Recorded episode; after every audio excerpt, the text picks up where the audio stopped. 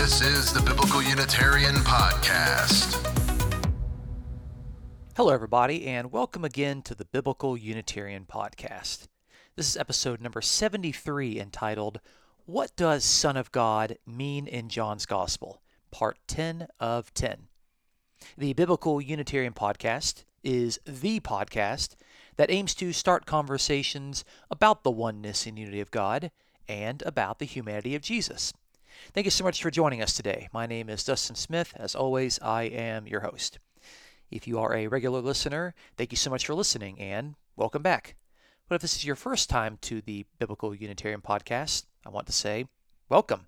Please be sure to subscribe on iTunes so that you will not miss out on the future episodes.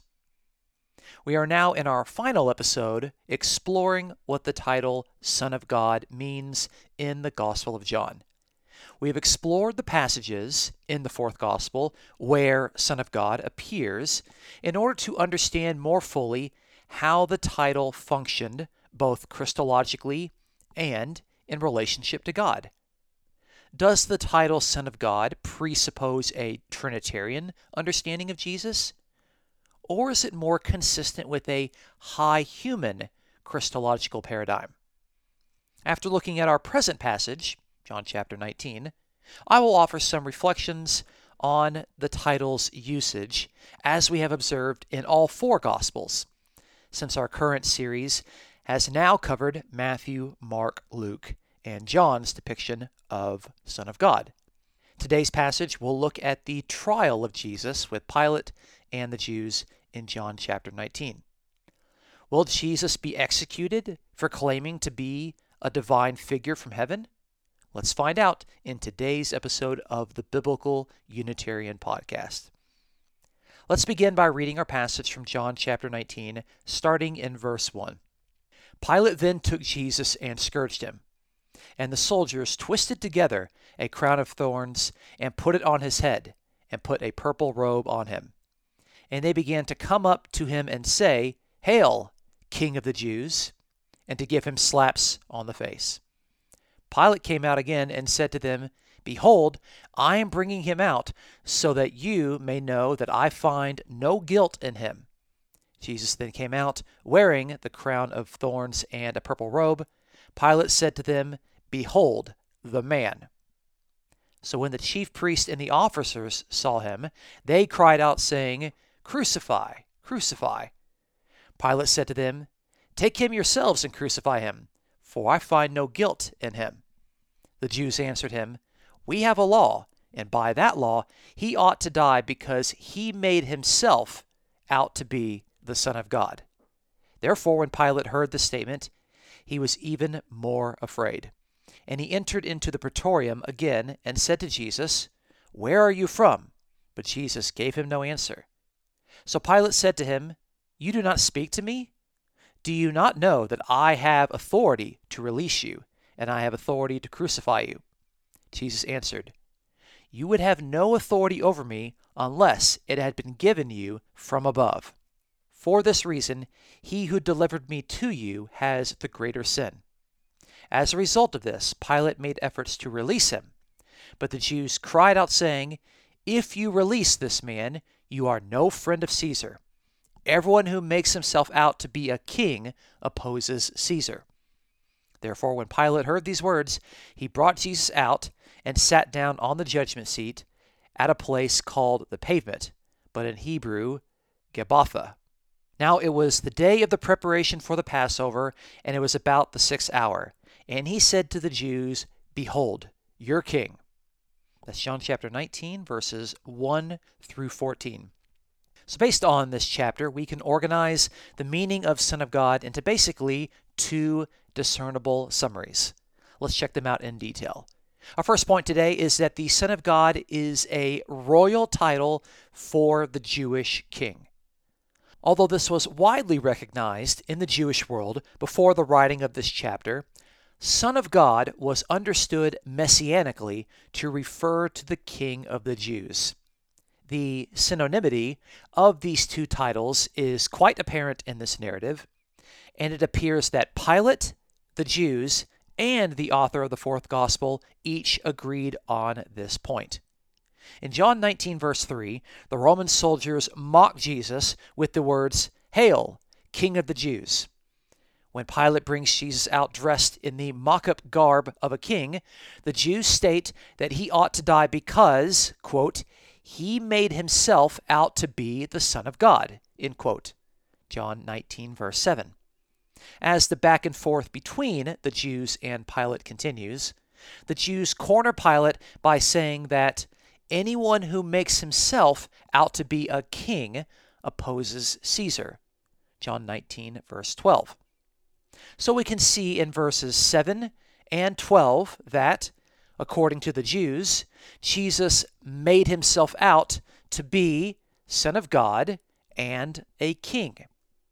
Both of these phrases, Son of God and King, are stated synonymously to demonstrate that Son of God was a title referring to the royal Jewish king.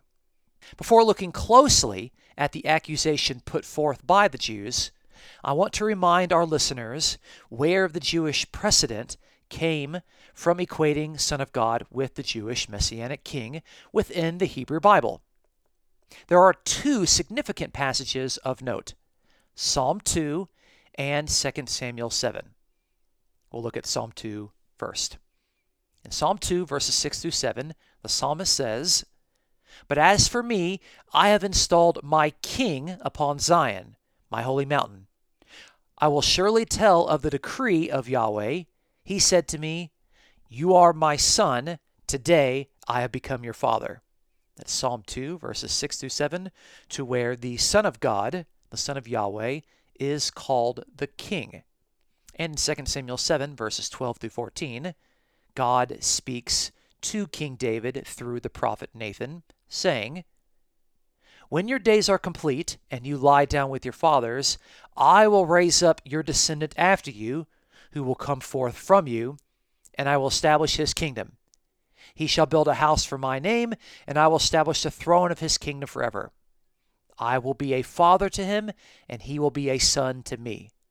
That's 2 Samuel 7, verses 12 through 14, to where God will be the father of this coming king, and this king will be the Son of God, the Son of the Father.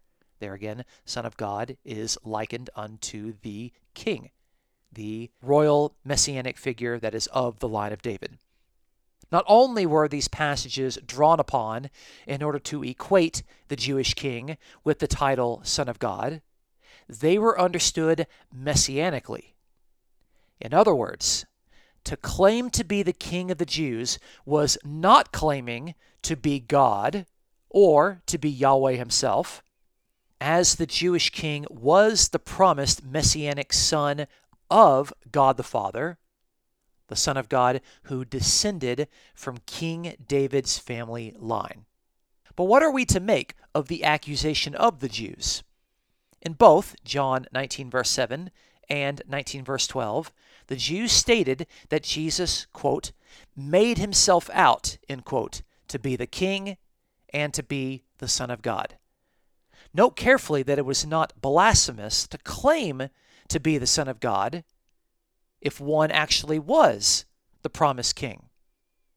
The Jews took issue with Jesus making himself out to be this role under the assumption that Jesus was not actually the Messianic Son of God, but was only illegitimately claiming this role for himself. Yes, Jesus did tell the Jews in John 10:36 that he was the son of God, but was this an illegitimate claim? From the perspective of the Gospel of John, others had authoritatively regarded Jesus as the son of God from very early on in the narrative. John the Baptist, in John chapter 1, verse 34, who, by the way, was a prophet commissioned by God and spoke on God's behalf, claimed that Jesus was the Son of God because God's Spirit rested upon Jesus at his baptism. Again, that's in John 1:34. The Father, speaking through the prophet John the Baptist, declared authoritatively that the baptized Jesus is the Son of God. At Jesus' baptism, the Holy Spirit rested upon Jesus, and this event functioned as his anointing service for the messianic vocation while also empowering Jesus with God's power and prerogatives. So, is it true, as the Jews accused Jesus, that he made himself out to be the Son of God in an illegitimate way? The answer to that question has to be a resounding no.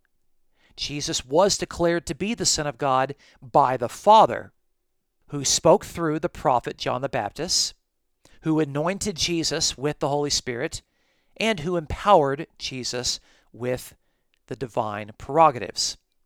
It has been clear that many of the Jews throughout the Gospel of John regarded Jesus as a false prophet, a false Messiah, a messianic pretender, who, by the way, wrongfully claimed to do the deeds of God and speak the words of God. But the reader of the Gospel of John knows better. For Jesus to claim to be the Son of God, this would have been heard as a claim to be Israel's Messiah, the Jewish king in and through whom God's rule would be realized. But it was not, I say again, it was not a title for divinity, nor was it a title for claiming to be Yahweh himself. Son of God was not a title for even a pre existent figure from heaven. Son of God referred to the Jewish messianic king. Our second point today is that the Son of God is a human being. The parallel lines of Jesus making himself out to be Son of God and making himself out to be a king are not the only parallel lines in this passage.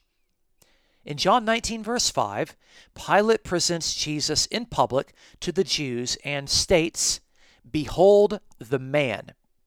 Later, Pilate again presents Jesus to the Jews in John 19, verse 14, saying, Behold your king.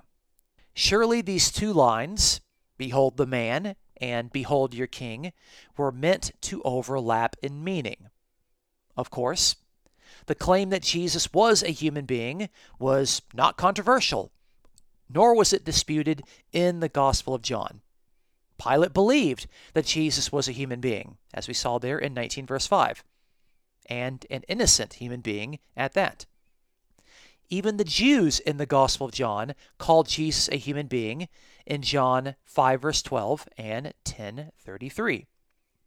And even Jesus himself admitted plainly that he was a human being.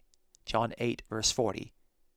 There are multiple persons, both friends of Jesus and opponents of Jesus, that outright claim that Jesus is a human being, a man, a member of the human race. John the Baptist calls Jesus a human being in John 1 30. The Samaritan woman also calls Jesus a human being in John 4 29. The Jewish officers perhaps members of the Sanhedrin, called Jesus a human being in 746. Nicodemus calls Jesus a man, a human being, in John 7:51. The blind man whom Jesus healed called Jesus a human being in John 9 verse 11. The Pharisees respond to the blind man by also calling Jesus a human being in 9:16. The chief priests together with the Pharisees called Jesus a human being in John 11:47. Caiaphas, the high priest, called Jesus a human being twice in 11 verse 50 and John 18:14. And of course, Pilate calls Jesus a human being in our present passage, 19 verse 5, and earlier in chapter 18 verse 29. By my count, that is 14 times Jesus is called a human being in the Gospel of John using the nouns anthropos or the more gender specific aner. Listeners would also be interested to know that the Gospel of John calls Jesus a human being more than the first three Gospels combined. In other words, it is more of an emphasis in the Gospel of John to stress and emphasize that Jesus is an authentic member of the human race than perhaps it was in Matthew, Mark, and Luke. Of course, the Gospel of John makes no qualifications of Jesus as a human being, with possible suggestions that this was only a human nature that was paired with some divine nature. No such statement is offered in the Gospel of John. Neither was it offered in Matthew, Mark, or Luke. The Son of God is a fully fledged human being who suffers and dies on the cross completely, without any hint otherwise. Of course, being a human being is what Jews naturally would have expected for the royal Son of God, the anointed king, who was to physically descend from King David's royal line. The Son of David could not, by definition, be a heavenly angel nor could the son of David be Yahweh himself. The son of David had to be a lineal human descendant from David's line, and that required a human being to fulfill that role.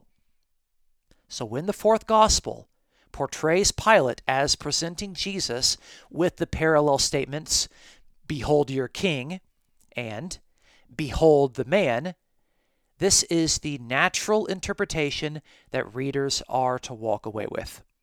So, in conclusion, we have observed that John chapter 19 affirms the findings we have discovered throughout our ongoing survey of what the title Son of God means in the Gospel of John. First, we observe that Son of God was a title for the Messianic Jewish king, the King of the Jews. This was a crucial theological point established in the Hebrew Bible in passages like Psalm 2 and 2 Samuel 7. The Jews regarded Jesus as a messianic pretender who illegitimately claimed to be Son of God. But God the Father has already authoritatively declared that Jesus was indeed the royal Son of God from the beginning of the narrative, back in John chapter 1. Second, the Son of God was to be a human being, a real man. This was a point admitted by many people in the narrative of the Gospel of John, both friends of Jesus and by opponents of Jesus. Even Jesus himself said plainly that he was a human being, a member of the human race. The humanity of Jesus is never once qualified with a statement about Jesus also being divine or having a divine nature along with a human nature. Instead, Jesus is depicted as the human Messiah, the Son of God. It should come as no surprise that the summary statement of the Gospel of John says much of the same thing in John 20 and verse 31, which says, quote, But these things have been written so that you may believe that Jesus is the Christ, the Son of God, and that believing you may have life in his name. The purpose of the fourth gospel, as we see in John 20 31, was to encourage belief and faithfulness in Jesus as the Christ, as the Son of God. Despite popular readings that read into the Gospel of John post biblical teachings about a tri personal God and a Son of God who literally pre existed his birth in heaven, the fourth gospel repeatedly states that Jesus was a human being, highly empowered by the only true God as the anointed King, the Son of God. This is what it means to be Son of God in the fourth gospel. And that was the same impression we observed when studying Matthew, Mark, and Luke. The Gospel of John fits best into a high human Christology rather than a Trinitarian model. Please feel free to share this podcast with your friends and family if you think it might speak truth unto them. And if you enjoy the Biblical Unitarian podcast, please consider supporting us with a small donation. You can check out our episode's description for a PayPal link, and the link is also posted in the attached Google document. Thank you so much again for joining us at the Biblical Unitarian Podcast. Again, my name is Dustin Smith. Until next time, you folks take care.